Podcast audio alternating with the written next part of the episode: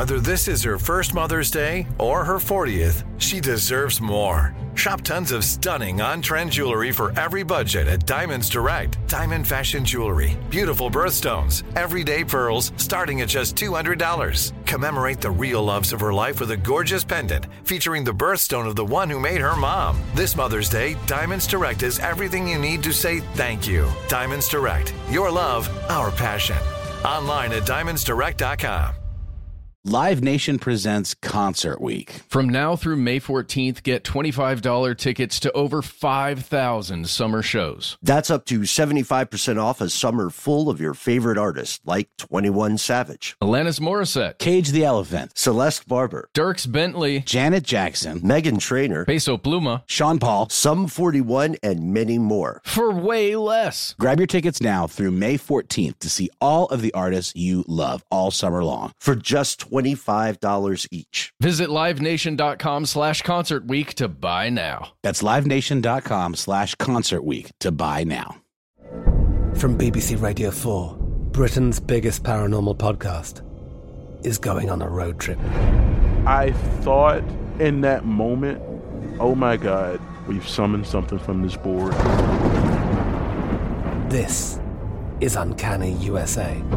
He says, Somebody's in the house, and I screamed. Listen to Uncanny USA wherever you get your BBC podcasts. If you dare.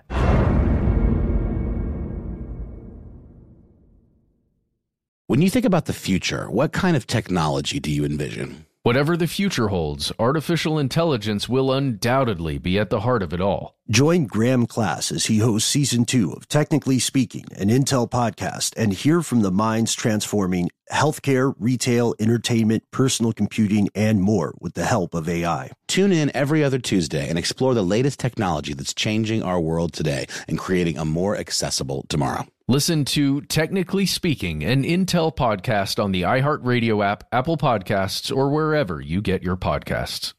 So, a funny thing happened on the way to part two of Sports Conspiracies. You may be able to tell that I was uh, I, I was coming around to some of Brian Tuohy's ideas here. Uh, he makes some really good points. To this day, I don't believe I am fully persuaded all the way to you know uh, 100% agree with all of all of Brian's beliefs but he makes some incredibly compelling cases for at least several aspects of conspiracy in the world of sports Oh, yeah, he certainly does. I think he may have convinced me pretty early. I want to make a quick shout out to another podcast. If you finish listening to this episode and you want to learn more about this stuff, head on over to the Tenderfoot TV show Whistleblower. It's all about the NBA and the same kind of stuff that Brian Tuohy's talking about, uh, just a very specific instance of it. Yes, that is a that, that is a spot on shout out there. Uh, it's a it's a great series. Tune in after you check out this classic. Uh, and if you want to learn more uh, from the host Tim Livingston, you can also check out uh, our interview with him. That's right. It's all about Tim Donaghy, another Tim. That's what the show's about. It's a very Tim Rich show. Yes. So many Tims. Here we go. From UFOs to psychic powers and government conspiracies, history is riddled with unexplained events. You can turn back now or learn the stuff they don't want you to know.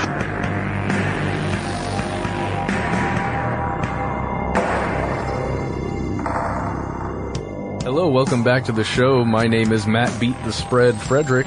And my name is Noel Boogie Down Brown. My name is Ben. In lieu of a nickname, I picked up some uh, veggie straws that are Bolin. cheddar flavored. Bolin. and you are you. We hope that you also have a uh, a cool gambling or mafioso type nickname to attach yourself. I'm always a fan of uh, calling somebody Two Hands.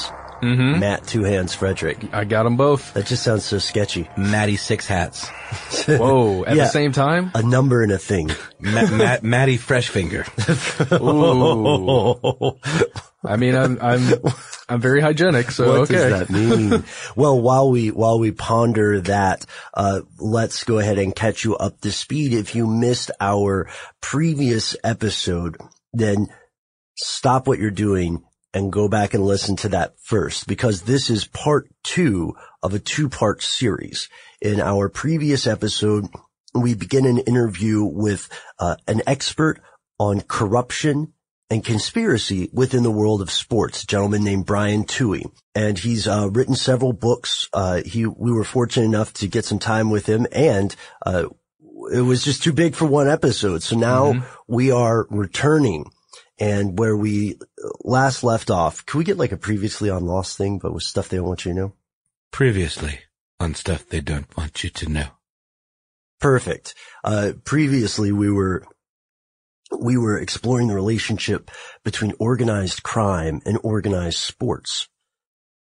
And that's the reason we're talking, uh, uh, I think the weirdest thing we learned is that, um, due to the mob fixing boxing matches, uh, ultimately America became hooked on cable television.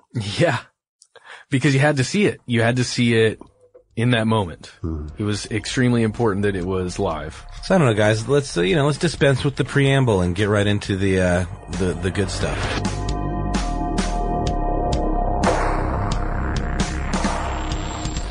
When we talk about the fascination that people have with uh, with sports. One of the things that that we see uh, tremendously popular today with the with the rise of modern technology is the famous or infamous practice of fantasy leagues, fantasy football, for instance. Uh, so how are these fantasy league services like DraftKings or FanDuel altering the sports gambling market? Well, according to them, they're not gambling, first of all. So they're not affecting the gambling market at all because they have to live and breathe on that, in my opinion, lie that they're not gambling. Yeah, right. Um, and they've actually been kind of busted for that now. Now there's this whole upheaval really in that daily fantasy industry because a lot of states, because their ads are so ubiquitous and so in your face for so long early in last year's football season, you know, states finally woke up and said, "Well, what is this? Is is this gambling? Who, who's doing this? How much money is being made?" And now that they looked into it, they said, "Holy cow, we kind of missed the boat on this stuff." Um, you know, it has changed the way people consume their sports, and really, uh, sports is what's keeping television, I think, alive. Oh, because it's the only thing that needs to be consumed alive. You know, everything else you can DVR and watch it later, but sports, if you don't watch it live, you know, you're going to find out sooner or later before you get to come home and watch it, you know, unrecorded. And by then, you know, it's too late anyway. The excitement's gone out of it. But daily fantasy sports has really fed into this notion that not only will people watch the games, but they're going to be watching it in a new way because they're going to have a financial stake in these games. And that's why I think sports gambling is so popular and why like the NFL's ratings are so high is because people are watching because they have money of their own on the line in the outcome of the game, not only on the players, but on the teams and on the final score and whatever else you can bet on within these events. And without it, without that gambling end, and it's funny because the leagues know this, but they won't admit it, but without that gambling end, their ratings and their interest level would just plummet.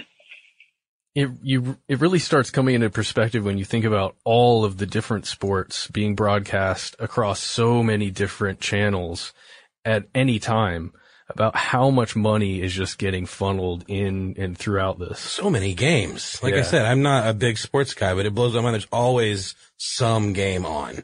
And everyone that is really into it, they know exactly when their game's on. And like people will fight over the TV in bars because there's game playing at the same exact time. And it's just, you know, And there's a new ESPN spinoff channel like every other week. Yep. well, and the crazy thing is the how dependent, like you said, these media companies are on these sports to to feed their advertising, right? Well, and it's not only that, but you have to remember the television networks fund professional sports. You know, ESPN gives the NFL nearly $2 billion a year for Monday Night Football. I mean, they spend $110 million on every Monday Night Football production just for the rights to that game. That's before they pay any broadcaster, cameraman, anything. They're paying 110 million dollars, basically, uh, you know, big budget Hollywood movie every week just to broadcast the National Football League. And you can go through them all. I mean, CBS funds the NFL, NBC funds the NFL, Fox Sports funds the NFL, and without that six billion dollars a year the NFL gets from television, the NFL would be in trouble if it didn't have it. And that goes the same with Major League Baseball, the NBA, and all the other leagues. They are really, in many ways, funded by television. And I think that's why this idea of the league fixing their own game isn't absurd because they need that television money to survive. Television needs the advertising revenue to basically pay the leagues to, you know, to afford to be able to broadcast those games. And so everybody can make a profit off it as long as the games are entertaining and exciting. And the leagues have the very real ability to manipulate the games while they're going on to keep them entertaining and exciting throughout the course of the game. So you're watching to the two minute warning or to the final buzzer or into the ninth inning because they perhaps can manipulate these things to make sure that those exciting events take place. Really quickly, I want to learn about the benefits of owning a, a big league team, any team. Like, let's say I'm just a guy that has a couple hundred million dollars. I want to own a team. Why would I want to do that? It's a good question. First of all, they would have to let you in. You can't just buy a team because you want to. The other owners have to allow you into their little club. okay. So just because you have the money doesn't mean you're going to be welcomed in with open arms. Um, they have to accept you. But, you know, it's interesting because some owners actually, I believe, own teams almost as tax write offs. And they don't care if the team wins or loses.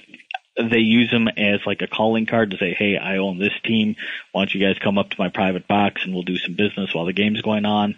And I think other, especially long time owners like guys who the guys who own the Bears, the McCaskey family, the Maras who own the Giants, the Rooneys who own the Steelers in the NFL. They've owned the teams really since the inception of the league, and that's all they have. And so it's their lifeblood, these teams and these leagues. So you know, it's a new the modern era owners I think are kind of buying into the leagues because they want the prestige and kind of the calling card that goes with owning the team. Some want them as tax write offs and some just have had the team so long that they know nothing else but this sport or this league. And how how do those owners then function within the league itself, like within the NBA or the NFL? Do they have a say in like what goes down, how everything works? Oh yeah, they own it. It's their league. That's what fans, I think, another thing they don't understand is the owners own the league. It's theirs. It's their private company and they can do with it what they want. It doesn't matter what other people say. Those people own it. I mean, and that's one of the proven conspiracies in sports, again, that shows what these owners can do. Back in the 1980s, Major League Baseball owners were, they felt losing money on their league. And so they got together. The, the, I forget how many teams there were in the league at the time, but the 30 owners of the Major League Baseball and the commissioner all sat down in a room together and decided we're not going to pay for anybody else's free agents this year. We're going to all save money. We're going to cut salary costs. We're going to save money. Nobody signed anybody else's free agents. And to a man, the Major League Baseball owners stuck to that. It didn't matter if you owned the Yankees, you owned the Cubs, you owned the Royals, you owned the Angels. To a man, they said, we're not going to pay for anybody else's free agents. And that's exactly what they did. And there were Hall of Fame guys, future Hall of Famers that became free agents that year and the following year and the year after that. And Major League Baseball still stuck to its guns. It's called collusion. It's this, it's really a conspiracy. Guys mm-hmm. sitting in a room deciding this is what we're going to do. Didn't matter if it affected wins. Didn't matter if it affected losses. Who won the World Series? Who made the playoffs? They were there to save money and make money, and they did it to such an extreme extent that Major League Baseball Players Association sued them and won about three hundred million dollars from them because they made it so blatantly obvious. But the fact is, the owners got together in a room, made a decision, and stuck to it and they have that sort of power and ability.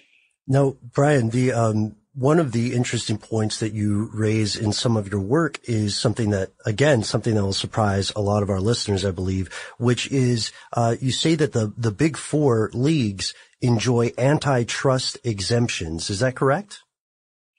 Well, Major League Baseball mainly does, and they have for a long time, basically back to the I forget what it was, it's like the 1920s, if not before then.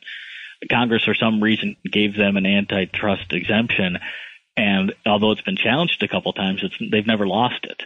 So they are legally allowed to be a monopoly and one of the few because in many ways they weren't deemed to be interstate commerce for some reason, which I, nobody can really fully explain Right. today, but that's the fact of the matter is Major League Baseball wasn't deemed to be interstate commerce, so therefore they weren't really, you know, basically a monopoly for whatever reason, and so they were given this antitrust exemption. And you know, the NFL and the NBA and the other leagues as well has kind of been awarded that too to a certain extent in order to negotiate the uh, television contracts that they have.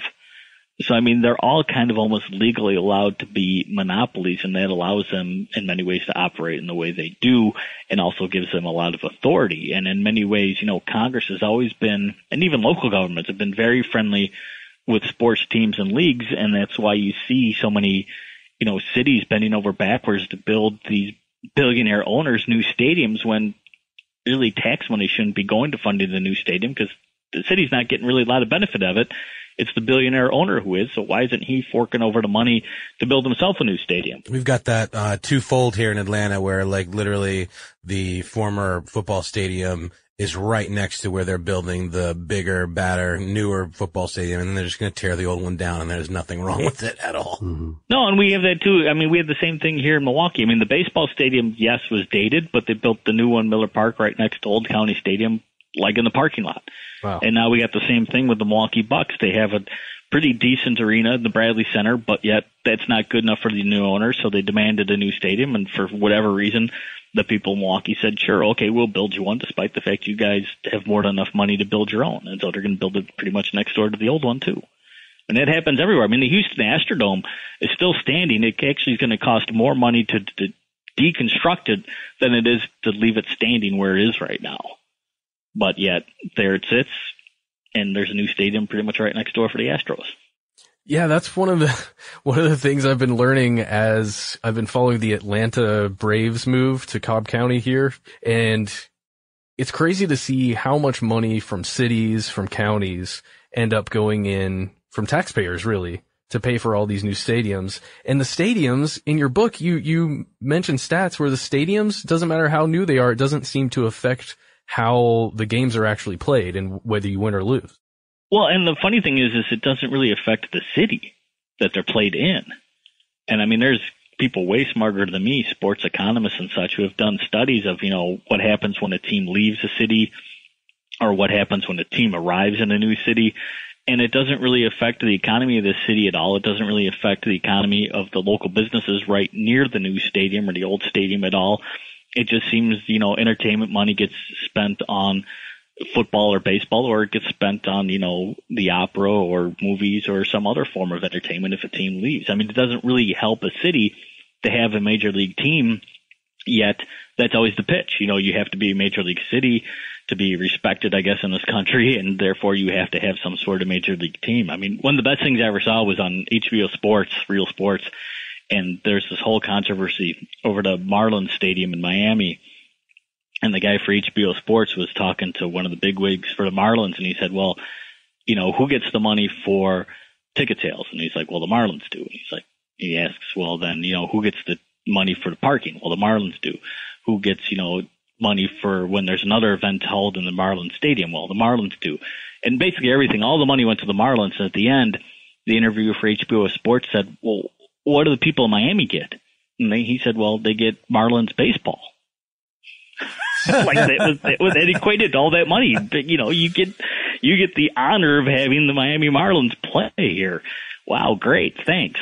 Despite the fact that you built the city out of about three hundred million dollars, great, thanks. Jeez. Now, this is um, this is a good spot for us to explore um, some, something else, like the other side of this. Uh, earlier, when we had asked, you know, why isn't this re- reported more often? than we, uh, you know, we learned that there is a vested interest in the side of mainstream media. And we also learned that maybe when someone puts on their Steelers hat or their Braves hat or something or a jersey, that they're not thinking as critically as they could. Uh, but still, of course, there will always be skeptics. So what what do you have to say to uh, the people who would who would allege that um, this doesn't happen or this is somehow exaggerated? And and how have the big four reacted to allegations of fixing? Well they don't have to react to the allegations because nobody's making them really besides myself. Oh boy. So you know they they're kind of in the clear there. Um you, know i can talk to fans it's funny even my own friends it took a very long time to convince them that this was perhaps a very real situation within the major leagues that games were being manipulated and fixed in various ways for various reasons. And you know, if you're a true believer, it's like trying to tell somebody, you know, Santa Claus doesn't exist. You know, a kid. It's like, well, what do you mean? You know, they almost have to get it in their head that this is a possibility, and then start watching games with that kind of mindset and remind them that, hey, look, this is a business. Their business is entertainment. They're trying to entertain you. Now watch how they potentially are manipulating these games to do that. And if you watch games with that mindset and watch how playoff series evolve and how these storylines evolve within the media about certain players and certain teams, and you kind of put all that together, I think then it can start to sink in that well, maybe there is something bigger going on behind the scenes to make certain outcomes happen because that's what they're promoting, and it's amazing what they're promoting seems to always be coming true. So I mean, I think it, you have to kind of put that nugget in their brain, and you have to let it germinate and grow in there. It's just it's not like you could point to a specific example and somebody's going to turn on a dime because a lot of times I can talk to people and say, "Oh, think about this game or think about that game," and they'll be like, "Yeah, yeah, yeah," and then I mention something with the team they like in it, where their team might have fixed the game. Then they're like, "Whoa, whoa, whoa, no, no, no, no right? That no, uh-uh. and then I lose them. So it has to be something that's not totally personal to them, and then they can kind of go along with it. But once it becomes personal to them, then it's a different story. And we'll pause there just for a moment. It's time for a word from our sponsor.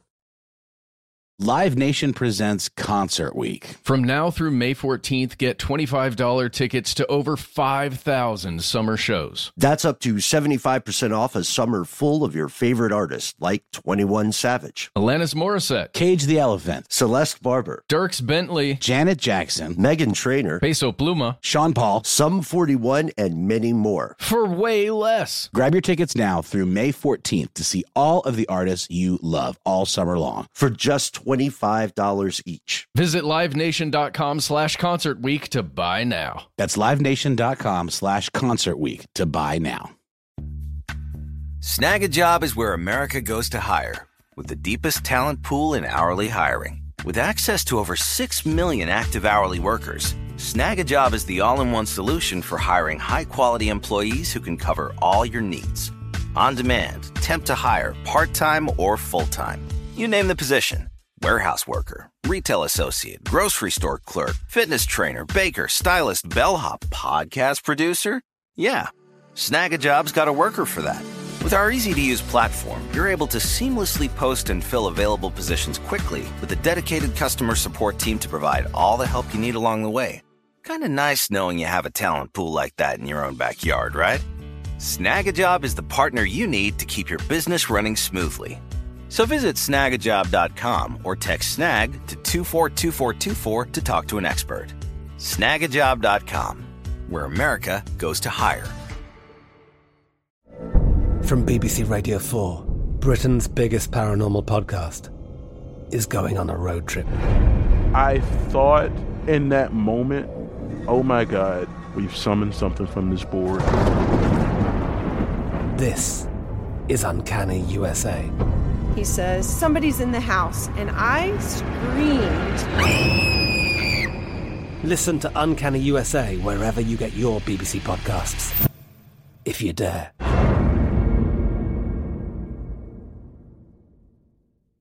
Hello, it is Ryan, and we could all use an extra bright spot in our day, couldn't we? Just to make up for things like sitting in traffic, doing the dishes, counting your steps, you know, all the mundane stuff. That is why I'm such a big fan of Chumba Casino. Chumba Casino has all your favorite social casino style games that you can play for free anytime, anywhere with daily bonuses. That should brighten your day a little. Actually, a lot. So sign up now at chumbacasino.com. That's chumbacasino.com. No purchase necessary. VGW Group. Void were prohibited by law. See terms and conditions. 18 plus.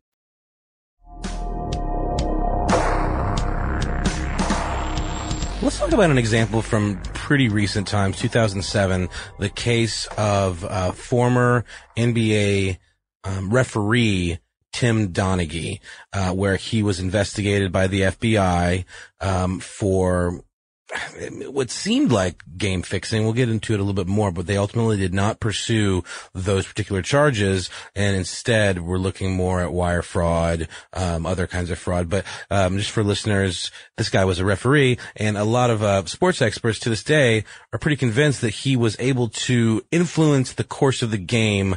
And um, there was a gentleman you used quotes from in um, your book that talks about how he, he, called him Elvis and he said he was the master because he could make calls that seemed legit, but ultimately kind of guided the course of the game. And I just want to hear your take on this case and, and how you think he was able to do that and have it not be just clear as day that he was doing it.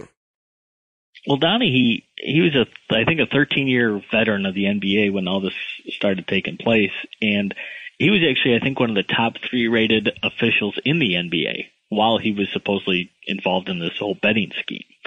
And what uh, people think he was doing was basically making more calls, more foul calls, and kind of almost more obscure foul calls than the other officials. And they just assumed he was doing his job better, the league, supposedly, when in fact he was kind of doing this to influence the outcome of games. and the background and I mean, was he, he was betting. He was, he was betting like he was making bets on games that he officiated and winning more often than not, correct? Well, that's that's where the whole gray area and the whole thing comes up, and why he wasn't investigated for game fixing. Is Donaghy claims he wasn't fixing games and he wasn't really betting on the games he officiated in. He claims he was working with this bookie he knew and giving him inside information based on his knowledge of the other officials' behavior and how the league really operated, which goes back to my idea of them manipulating their own games and he was making money that way. The bookie claims Donaghy was pretty much outright fixing games, and the only time he really won money was on games Donaghy was directly involved in. So it's kind of a he said he said situation. and my, my bet is they're both right. Mm. and, and that's my guess. But the fact is, is Donaghy would probably still be officiating today had the you know FBI not being involved in a wiretap about some other organized crime and investigation where one of the guys said, Hey, we have an NBA referee in our back pocket. Had that not occurred, Donaghy wasn't suspected at all by the NBA for doing anything wrong. And really, I mean, there were some bettors, some real heavy bettors who bet NBA exclusively, kind of finding strange occurrences going on within Donaghy's games. But I mean, there was nothing that was really public or anything that was really drawing a huge interest from a lot of people into what was going on. If it wasn't for that little slip of the tongue, probably none of this would have come out. And that's the scary part of it all, is it could have just happened, gone away, and nobody would have known about it. Because again, my claim is that the sports media, that supposed to watchdog for professional sports and college sports, doesn't do nearly enough investigative reporting or really even questioning the outcome of certain games and looking into the potentiality for game fixing within American sports because it's again if the FBI can't prove it, how's an investigative reporter going to prove it? And nobody wants to hear it. That's the other problem with sports and sports fans is they don't want to hear this sort of thing. They just want to be entertained and see these games transpire and just be entertained by it, just like they went to a movie or watched a TV show. That's all they really care about, and that's what the sports media panders to.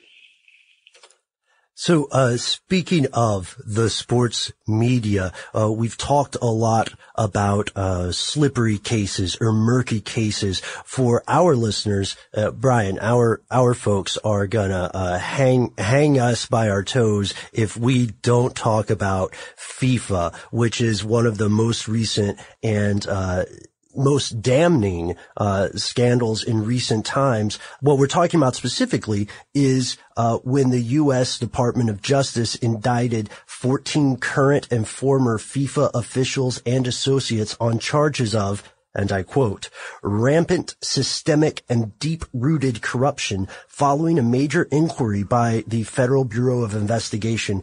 And Earlier, you had mentioned some of the FBI documents, uh, and we know that we know that law enforcement has been uh, investigating corruption in sports in the past. Uh, and we also know that there is very strong evidence that U.S. government agencies have in the past colluded with organized crime in, in separate instances. Uh, could, could we explore, uh, briefly why FIFA was indicted, but why these other, you know, the U.S. based leagues, uh, have not had more investigation? That's a good question because, to be honest, I don't think anybody was more surprised than myself that it was the Americans that basically busted FIFA for what they were doing. I, I mean, it really blew my mind because there's a lot of kind of international organizations that have been been created based off these fixing scandals and such that have occurred in Europe and the Far East and other places around the world within soccer. And it doesn't seem like there's really any Americans involved in any of them. It's always kind of a European thing or South American thing. It doesn't seem like America gets involved. And yet, when this whole FIFA bribery scandal kind of came out and this corruption scandal came out, I, I was shocked that it was the FBI and the Department of Justice that was the one that really went after FIFA because it didn't seem like they were interested in it at any time before the announcement came that they're going after them. So it really kind of surprised me, and I, it's not. It's interesting because you know FIFA. I think I really think the main reason the Americans went after FIFA was because we were mad we didn't corrupt them well enough.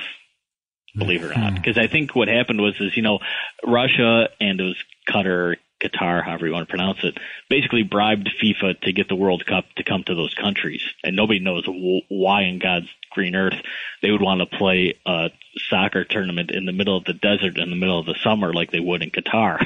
but when they paid so much money to FIFA, well, that's how they got it. And there were America was in the running for both of those World Cups, and we lost out on it. And I think that's why the investigation took place. Is we kind of felt like we got screwed in a way, and so we started investigating and looking into it. And the fact is, is nobody's really surprised that there's corruption with FIFA. That we've known there's been corruption within FIFA for a very, very long time.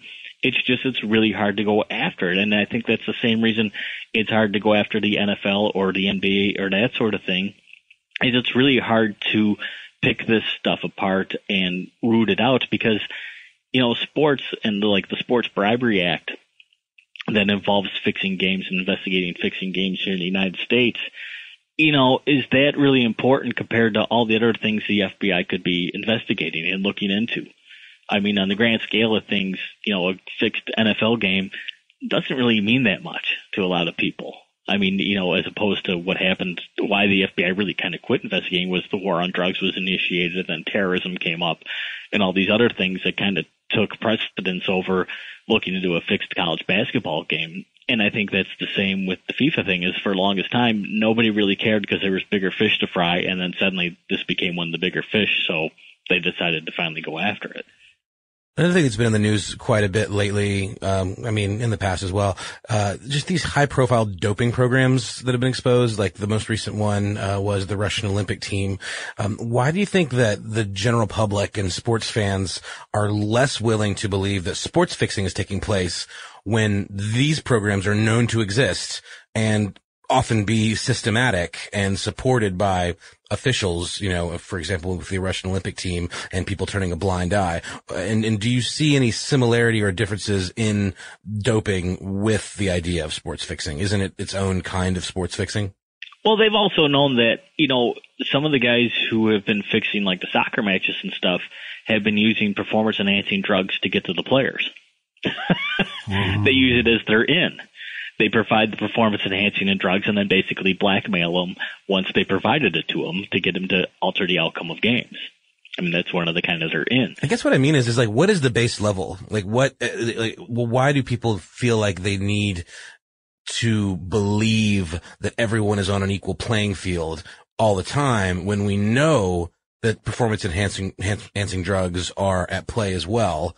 You know, why is it such a well, stretch? It's, alter, it's altering the outcome of games too. Performance enhancing drugs. You know, I mean, we know if you look back, and we know Sammy Sosa and Mark McGwire were hitting all those home runs because they were using some sort of steroids. Right. Yeah. We know Barry Bonds was doing the same thing.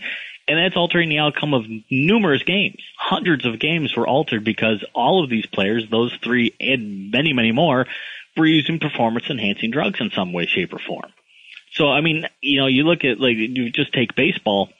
I mean, how many games, how many you know playoffs, how many World Series, how many outcomes were changed because some of the athletes were cheating by using drugs that they shouldn't have been using, and how many today NFL players are using drugs that they shouldn't be using, and how many games does that change the outcome of? I mean, and that's that's I think kind of getting your question is I mean, you know, people say, oh, you know, games aren't being fixed, that can't be happening yet. At the same time, well, if these guys are using illegal, by the league standards, illegal performance enhancing drugs to play better, to be faster, stronger, jump further, score more, you know, runs, score more touchdowns, whatever it is, that's altering the outcome of a game. That's a manipulated, fixed game in some way, shape, or form. I mean, isn't it? I mean, it's not a legit game. It's not clean athletes against clean athletes doing their best to see who wins. There's some cheating going on involved, and it's, I guess it's just a matter of you know a personal opinion of what your scale of cheating you're willing to accept or not accept.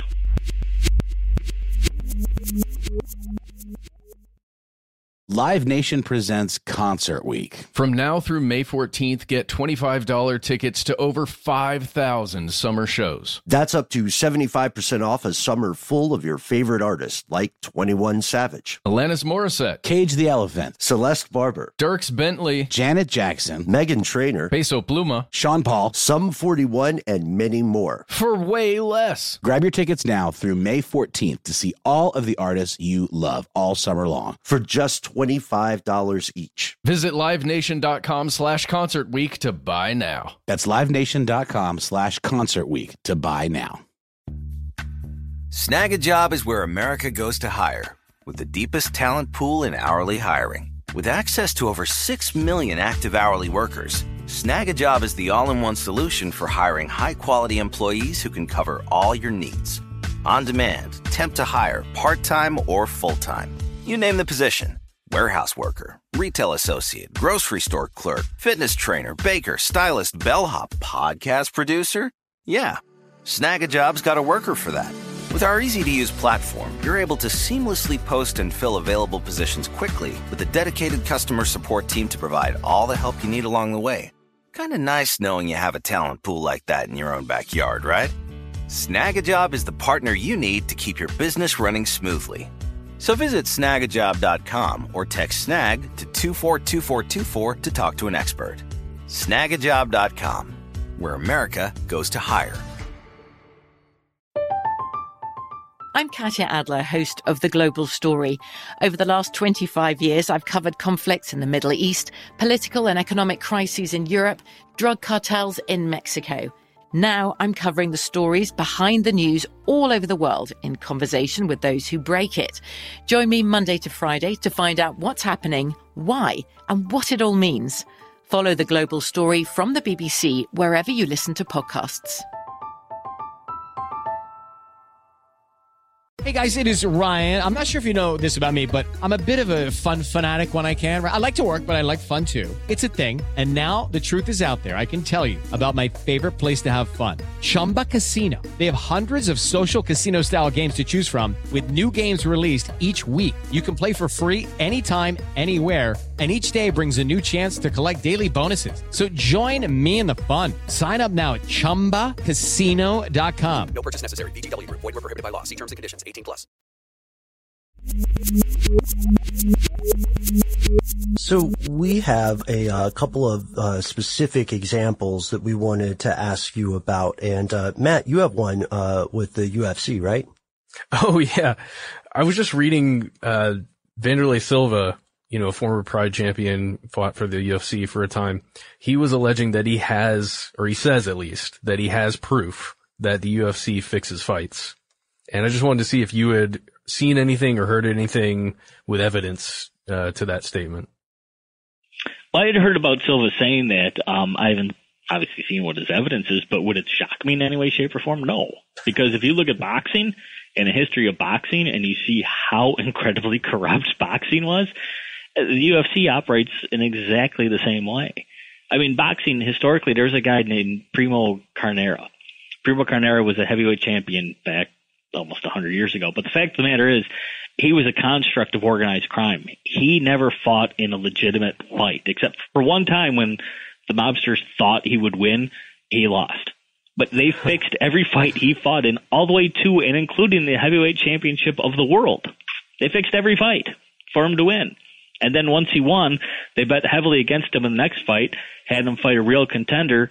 They made a bunch of money because he lost. and then they just let him go and he went to rot and he actually wound up in professional wrestling.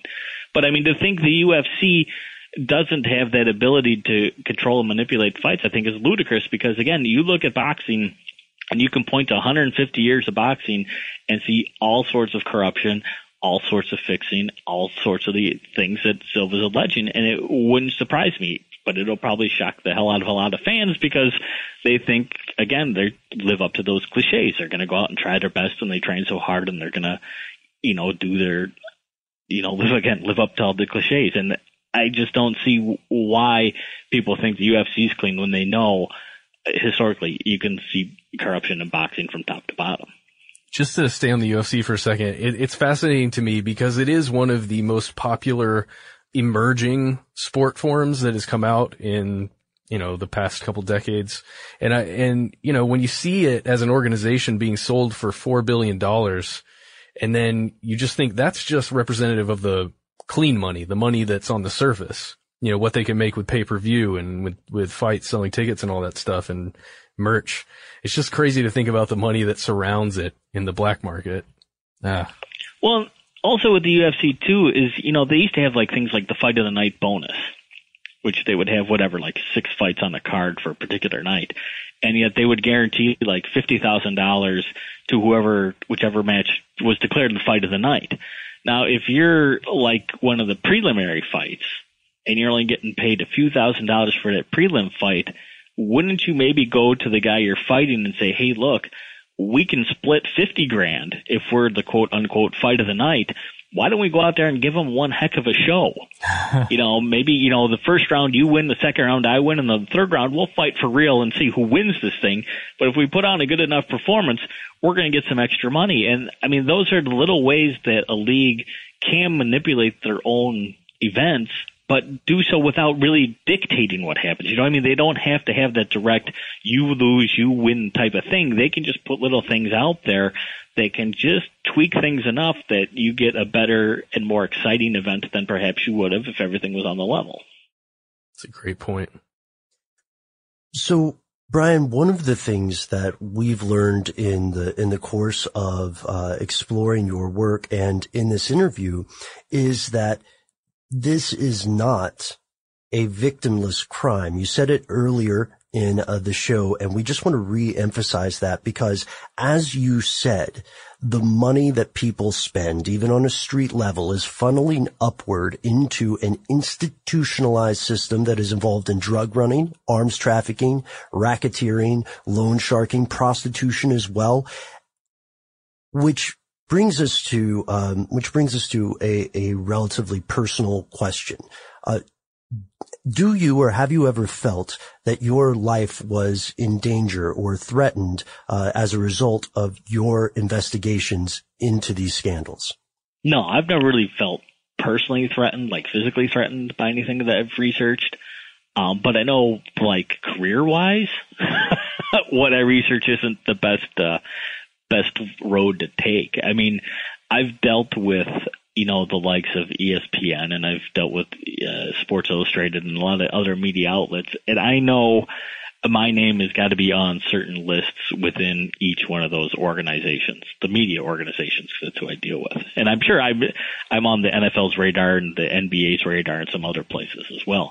And I mean, I've seen. I mean, just from a personal aspect, I know I've been kind of censored by the media. I mean, when I released Larceny Games through my publisher, which was Feral House, Larceny Games was based on over 400 FBI files that I was the first one to obtain. No one ever had gone after those files until I got them.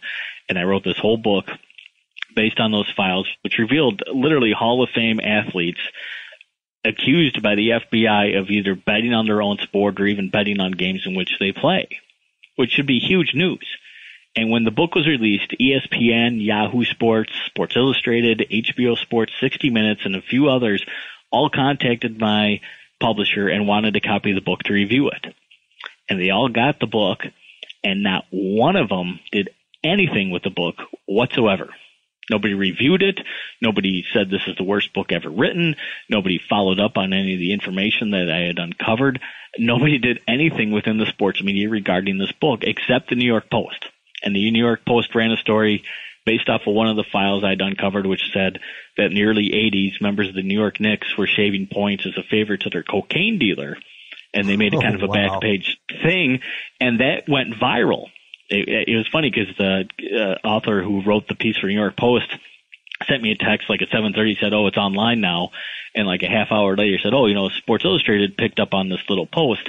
And it went viral, and it's amazing because you can look online now. You can go to Google and you know search, you know, New York Knicks shaving points cocaine dealer, and you'll see that article or the you know a link to that article on all sorts of outlets except ESPN. ESPN never touched it because ESPN is the primary broadcast partner of the National Basketball Association. And they just simply wouldn't cover the story. Despite the fact that it's like 30 years old, they still wouldn't cover it because of that association between the league and the network. And I mean, I've felt that pushback in many other aspects of my little writing career here in investigating fixed games because the major sports leagues and the major sports media outlets are really intertwined and they don't want this sort of information getting out there. Yeah, and uh, just to drop a sidebar in here as we're wrapping this up, uh, we're big fans of your work on Vice Sports, uh, which uh, w- which we thought it was a very good thing to see this message spreading to other places. And we would like uh, for our listeners who are interested in this to uh, come check out your work in some other venues, or uh, we do a section sometimes called further reading. Uh, where would you point interested audience members to learn more about this phenomenon? You mean besides my own work? Uh, your own work as well. Uh, we have Larceny Games. Uh, the Fix is in, and we also have a season in the Abyss. Is that correct?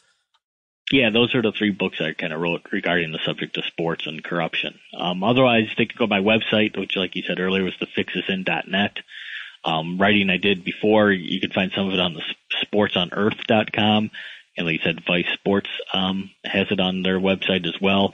Another guy who's really, there's a couple things you can check out too if you're interested in older things. Um, this guy by the name of Declan Hill, he's really the prime investigator into match fixing and corruption within soccer. And Declan Hill is, he wrote a book called, I think it was simply called The Fix. And it involved him really getting involved and getting up close and personal with the guys who are fixing soccer matches. And that's a great work, um, as well on the subject. And the last thing here, Brian, for all of these sports fans listening that are concerned about this stuff and kind of maybe for the first time really realizing how, uh, how rampant fixing is, is there anything we can do? Well, I think the only way to influence a sport or a sports league is to not watch. And that's the hardest thing to do if you're a fan. Because I think the only thing that really affects the owners and the leagues themselves is money. And if their ratings drop and they sense that things aren't going their way financially, then they'll change things. Because I think one of the reasons Major League Baseball has somewhat, and I won't say a lot, but somewhat gotten better at like drug testing and their steroids within the game is Barry Bonds. It's because Barry Bonds was such a jackass when he broke Hank Aaron's record and he broke the you know, season long home run record that fans kind of rebelled against him because they realized that even if the sports media and the hallowed baseball writers of America wouldn't come out and say this guy's using steroids, fans realized this guy ain't on the level. And I think they kind of rebelled and kind of rebelled against baseball at that time. And that did cause some influence within Major League Baseball to say, oh, you know what, maybe we should try to fix this problem because the fans aren't happy. And if they're not happy, they're not coming to games, they're not watching games, and we're not going to make as much money. So I think the only way to really affect the leagues to get them to change the way you might want them to change is to affect them in their pocketbook. And unfortunately, the only way to do that is to not attend the games and not watch the stuff on television because that's the only thing they know. Man, I, I can't thank you enough for coming on the show and hanging out with Oh, us no problem at discussing all. this. You guys having me.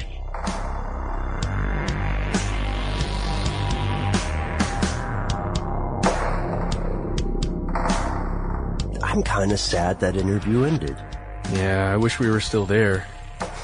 Talking with Brian, learning about all these things. Like, I kind of want to learn so much to where I can start making money gambling. Careful, buddy. Careful. What? Why? Because you got real nice fingers. I'd hate to see him smashed by a hammer. Oh, we hate for fresh fingers to be an ironic nickname. Maybe that's why. It was foreshadowing. No, but seriously, Brian was such a nice dude and knowledgeable and really generous with his time and willingness to talk about this stuff. And I was kind of, uh, I was interested in the fact that he does not feel particularly Yeah. threatened or, you know, intimidated by, you know, some of these organizations. Uh, but at the same time, it's probably not the most popular opinion to have if you want to get a job writing for Sports Illustrated. He did, he did make a really good point where he said, I, you know, like you just heard earlier, that he didn't feel physically threatened, but he did feel like his career Mhm. was, uh, he felt as though he were getting blackballed at certain points. So we hope that you have enjoyed this episode, ladies and gentlemen. Uh, we know that for some of our diehard sports fans out there, it might seem like your team is an exception to the rule. We don't have hard proof of all of this happening, right? But if you want more information, uh, the books that Noel mentioned in the previous episode and then we mentioned throughout the interview are great reads and they're worth your time because th- this guy's a really talented writer as well. Yes. And I think the concept that Brian puts out about point shaving, uh, and the point spread really, really makes it, at least for me, a little easier to see how this kind of stuff could happen kind of under the noses of everyone to where there's small things, you know, little death by a thousand cuts rather than one guy going in and throwing a whole game overtly to where you can just tell watching your television. It's definitely something to think about. And I don't know about you, ladies and gentlemen. I don't know about you, Matt and Noel, but I'm not going to be able to look at large sporting events the same way. Yeah, I mean, if I ever watch a second football game, it's going to be really difficult for me to, you know, enjoy it in the way that I did the first one that I watched. Oh, Wait. okay, what you were watching with an ulterior motive, to be fair. What are you getting at, man? I don't have ulterior motives. I am what you see is what you get. Yeah. That's my nickname. Yeah. Noel, what you see is what you get, Brown. They, uh, you know what they say about me? I'm an open book in a meadow on a sunny day. Nobody says that about you. Everybody says that except for you guys. Well, the, the problem is there's nobody around. The meadow is just completely empty. It's just Ben's book open in the middle of it. Okay. All right, guys. We don't all have to agree on our analogies for each other or our comparisons. Uh, but we do agree that if you like this show, uh, you are in luck because we make so much other stuff as well. You can see, uh, you can see videos that we do live or, uh, I guess not live, pre-recorded. Canned. Canned. Mhm. I don't want to say dead. Um, on our Facebook and our Twitter page, we are conspiracy stuff at both of those. And we have an Instagram. Conspiracy stuff show. Sorry, conspiracy stuff was taken. Furthermore, if you'd like to check out every audio podcast we've ever done, you can visit our website, stufftheydon'twantyou to know.com. What is it? Stufftheydon'twantyou to know.com. Okay, I got it. It's a lot. It's a mouthful. it is, but it's worth your time. Everything we've ever done is there. And now it's time for the, the most important part of the show, really, where we ask you for your ideas. This is your show as well, and our best ideas come from listeners like you, specifically you, you listening to this. Nope, nope, not the person next to you. I'm not talking about them. I'm not talking about a vague you. Specifically your ideas. We want to hear them. And that's the end of this classic episode. If you have any thoughts or questions about this episode, you can get into contact with us in a number of different ways. One of the best is to give us a call. Our number is 1 833 STDWYTK. If you don't want to do that, you can send us a good old fashioned email. We are Conspiracy at iHeartRadio.com. Stuff They Don't Want You to Know is a production of iHeartRadio. For more podcasts from iHeartRadio, visit the iHeartRadio app, Apple Podcasts, or wherever you listen to your favorite shows. From BBC Radio 4, Britain's biggest paranormal podcast is going on a road trip. I thought in that moment, oh my God, we've summoned something from this board. This is Uncanny USA. He says, Somebody's in the house, and I screamed. Listen to Uncanny USA wherever you get your BBC podcasts, if you dare.